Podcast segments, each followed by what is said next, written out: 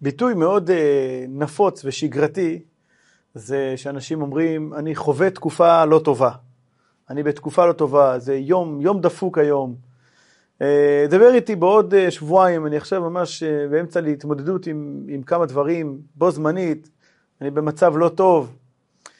יכול להיות שפעם בעבר, כשאנשים התעסקו הרבה יותר בקיום, בהישרדות, אז הם לא חוו תקופות קשות.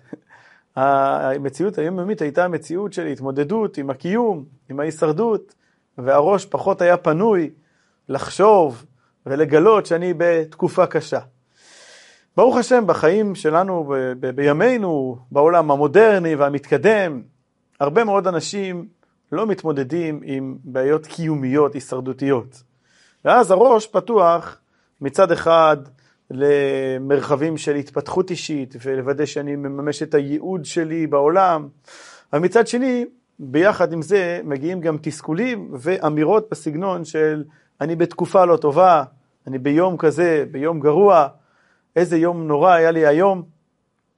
ואנחנו נמצאים בתקופת ימי בין המצרים, שלכאורה זאת, זאת המשמעות שלהם, ימי בין המצרים, ימים שמתפרשים אצלנו בתודעה היהודית כימים לא טובים, שלא לומר ימים דפוגים, שנחכה שיעברו. בתקופה כזאת, שלושת השבועות, נרכין ראש, ניתן לגל לעבור, ואחרי שיעבור הגל, אחרי תשעה באב, נחזור לעשות עסקים, נחזור לעשות חתונות, נחזור לבלות, לשמוח, אבל הימים האלה הם ימים שרק יעברו כבר, לכאורה.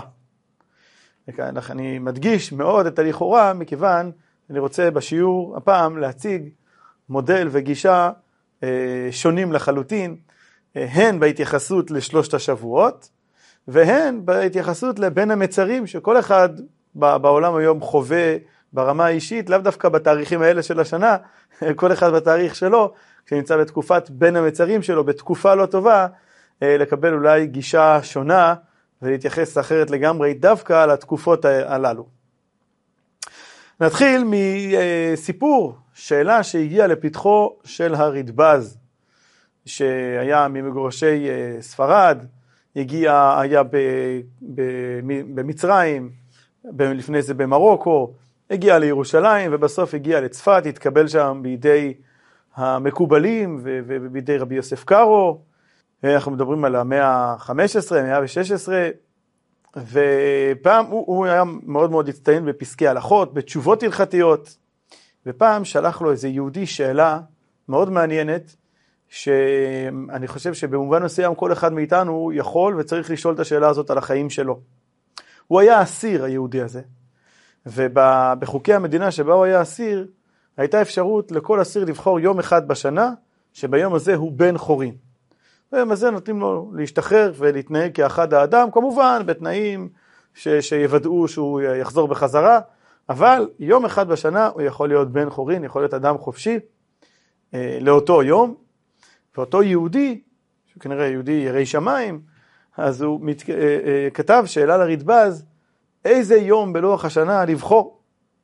אולי אה, הכי מתאים שיבחר את אה, ליל הסדר, זה היום של חג החירות, לעשות אותו בחיק המשפחה, בחיק העם שלו, לבטא ולציין את החירות בלילה הזה.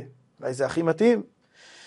אולי אה, יש יום אחד שהוא משפיע על כל השנה כולה, כמו ראש השנה, יום כיפור, אז אולי זה היום לבלות בבית הכנסת עם, עם כל עם ישראל במקום להיות בבית הסוהר.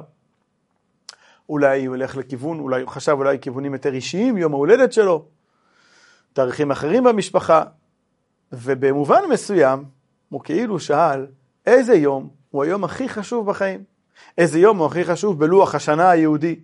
ואת היום הזה אני אבחר לממש בו את, את היכולת שלי להיות בן חורין באותו היום. ומה ענה לו הרדב"ז? הוא ענה לו, היום. בהזדמנות הראשונה שאתה יכול לקחת את החופשה הזאת, זה היום שתיקח. כן, הזמן עד שהמכתב הגיע לרדב"ז, עד שהמכתב חזר אליו.